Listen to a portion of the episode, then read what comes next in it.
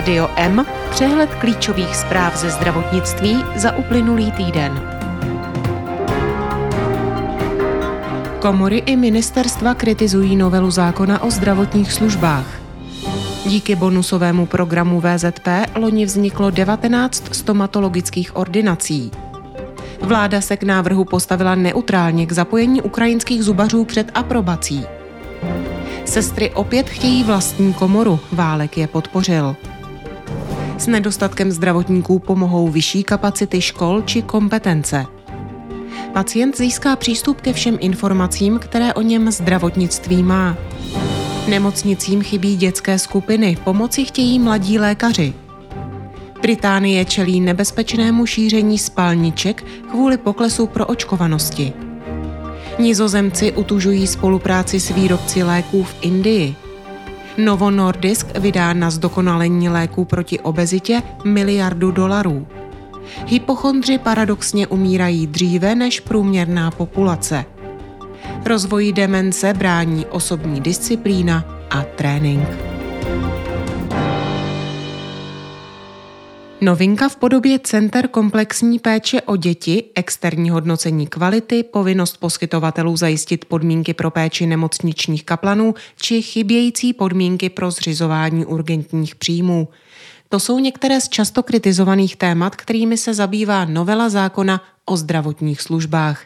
Vášně vzbuzuje zejména záměr převést odpovědnost za organizaci lékařské pohotovostní služby z krajů na zdravotní pojišťovny – Návrh totiž jasně neříká, jak by pojišťovny vlastně měly tuto povinnost realizovat. Lékařská pohotovostní služba by zároveň měla být poskytována při urgentních příjmech, jejichž poskytovatel na ní má zajistit prostor a technické vybavení. To by ovšem mohlo znamenat, že ostatní pohotovosti zaniknou a jejich dostupnost se tak sníží. Centra komplexní péče o děti by měla sloužit k podpoře rodin s dětmi se závažným tělesným postižením nebo chronickým onemocněním. Zároveň by měla umožnit, aby děti mohly co nejvíce setrvávat ve svém vlastním prostředí. I když novinku mnozí vítají, upozorňují, že je potřeba ji ještě doladit a jasně specifikovat. Ústecký kraj vypsal dotační programy, jejichž pomocí chce zvýšit dostupnost primární péče v regionu. Kromě nových stipendií pro sestry a pro studenty medicíny podpoří i příchod nových lékařů či posílení kapacit už zavedených poskytovatelů zdravotních služeb. Kraj může zdravotníkům rozdělit až 65 milionů korun.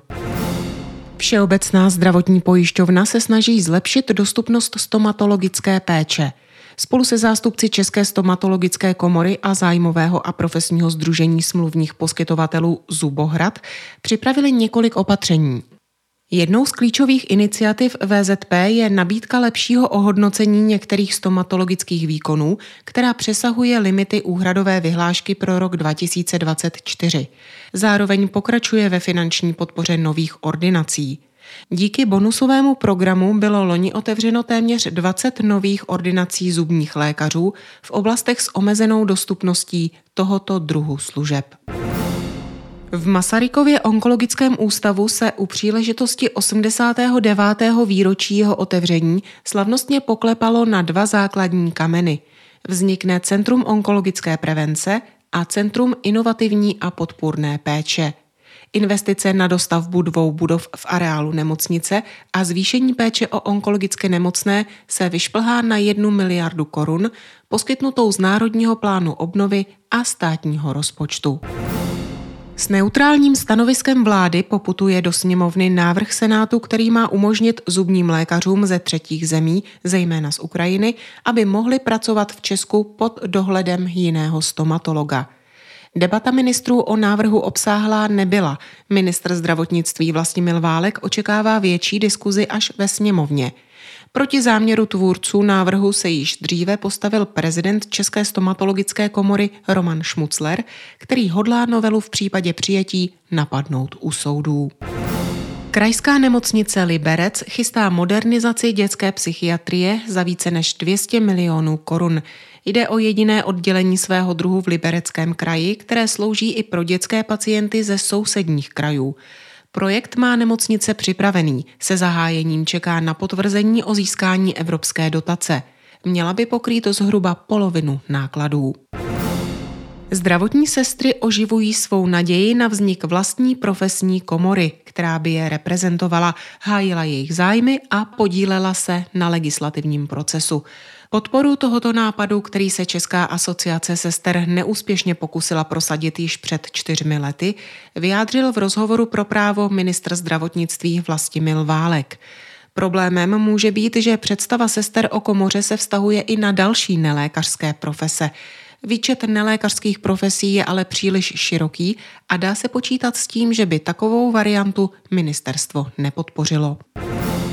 Fakultní nemocnice Hradec Králové v nejbližších měsících vypíše výběrové řízení na firmu, která zajistí modernizaci chirurgických oborů za 4,3 miliardy korun. Stavební práce by podle nich mohly začít na přelomu let 2024 a 2025. Celá akce by měla být dokončena v roce 2028. V rámci investičního projektu má vzniknout jeden z největších operačních traktů v Česku s 22 nejmodernějšími operačními sály, včetně sálu pro robotem asistované operace či hybridního sálu. Příští rok by se mohly kapacity vysokých zdravotnických škol navýšit, aby produkovali více všeobecných sester, radiologických asistentů, zdravotnických záchranářů a nutričních terapeutů. Ministerstvo zdravotnictví tak chce předejít kritickému nedostatku zdravotníků, který nás čeká v desetiletém horizontu ale pouhé navýšení kapacit škol nebude stačit. Ruku v ruce s tím musí jít také úprava kompetencí či lůžkových kapacit, abychom dokázali zdravotníky co nejefektivněji využít. Problematice se věnoval kulatý stůl, který uspořádal Senátní zdravotnický výbor. Pacienti získají přehled o všem, co s nimi bylo ve zdravotnictví provedeno, a to elektronickou cestou z pohodlí domova prostřednictvím tzv. EZ karty – Karta jim otevře dveře do několika zdravotnických registrů a dokonce i k údajům ze zdravotnické dokumentace, pokud bude vedena elektronicky. Vyplývá to z návrhu novely zákona o elektronizaci zdravotnictví, jež je ve vnějším připomínkovém řízení, které končí 31. ledna. Sekce mladých lékařů České lékařské komory ve spolupráci s Ministerstvem práce a sociálních věcí a neziskovou organizací 100 skupin pracuje na návodu pro zřizování dětských skupin ve zdravotnických zařízeních. Nemocnici, která zažádá o pomoc se zřízením dětské skupiny, by mělo být podle sekce nabídnuto řešení přímo na míru. Rádio M ze zahraničí. Bez výrazné reakce úřadů a veřejnosti hrozí, že se ve Velké Británii bude vysoce nakažlivý virus spalniček rychle šířit, a to zejména mezi neočkovanými jedinci. Ohniska nákazy se mohou objevit v jeslích, školkách a školách. Varuje předtím vládní agentura pro zdravotní bezpečnost. Nezbytné proto podle agentury je, aby se zvýšila proočkovanost, která je na nejnižší úrovni za posledních deset let. Evropští zákonodárci se shodli na svém postoji k prvnímu jednotnému průkazu zdravotně postižených pro celou Evropskou unii. Díky němu by zdravotně postižení měli získat stejná práva při cestování po unii.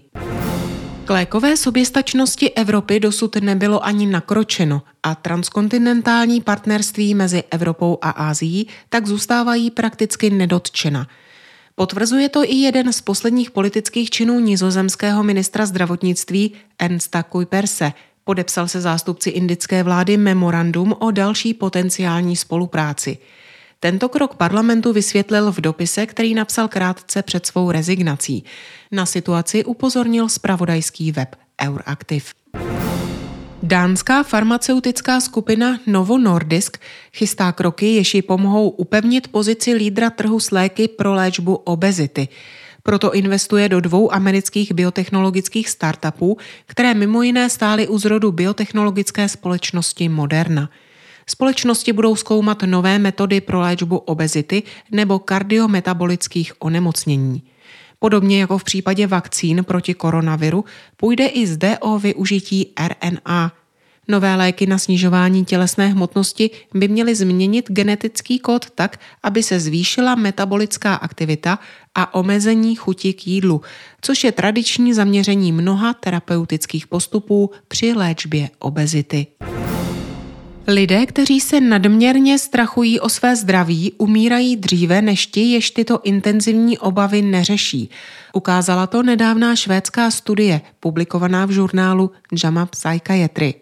Podle ní lidé s hypochondrickou poruchou mají vyšší pravděpodobnost, že zemřou dříve než průměrná populace, a to jak z přirozených, tak nepřirozených příčin. Podle autorského týmu by tato studie mohla přispět k včasné detekci a odpovídající péči o lidi žijící s tímto duševním onemocněním. Zhoršování funkcí mozku, které vedou k rozvoji demence, se dá zabránit či ho i oddálit i u Alzheimerovou nemocí geneticky zatížených lidí. Prevence spočívá ve zdravém životním stylu, v trénování paměti a sociálním kontaktu. Upozorňuje na to odborný server Harvard Health Publishing lékařské fakulty Harvard Medical School v Bostonu. Odvolává se na výsledky loni publikované studie. Při ní sledovali přes 29 tisíc osob v Číně bez demence s průměrným věkem 72 let. Účastníci nejprve prošli testem poznávacích funkcí. Vědci vyhodnotili i jejich genetické předpoklady pro vznik nemoci. Skupinu sledovali 10 let. Vědcům lidé popisovali své životní návyky a podrobili se i dalším kognitivním testům. Výsledky studie ukázaly, že u lidí, kteří dodržovali alespoň část zdravých návyků, se výrazně zpomalil pokles paměti ve srovnání s těmi, které žádné zdravé návyky nedodržovali. To byly zprávy, které připravila Marcela Alfeldy Špergerová. Naslyšenou příště se od mikrofonu těší Marcela Žižková.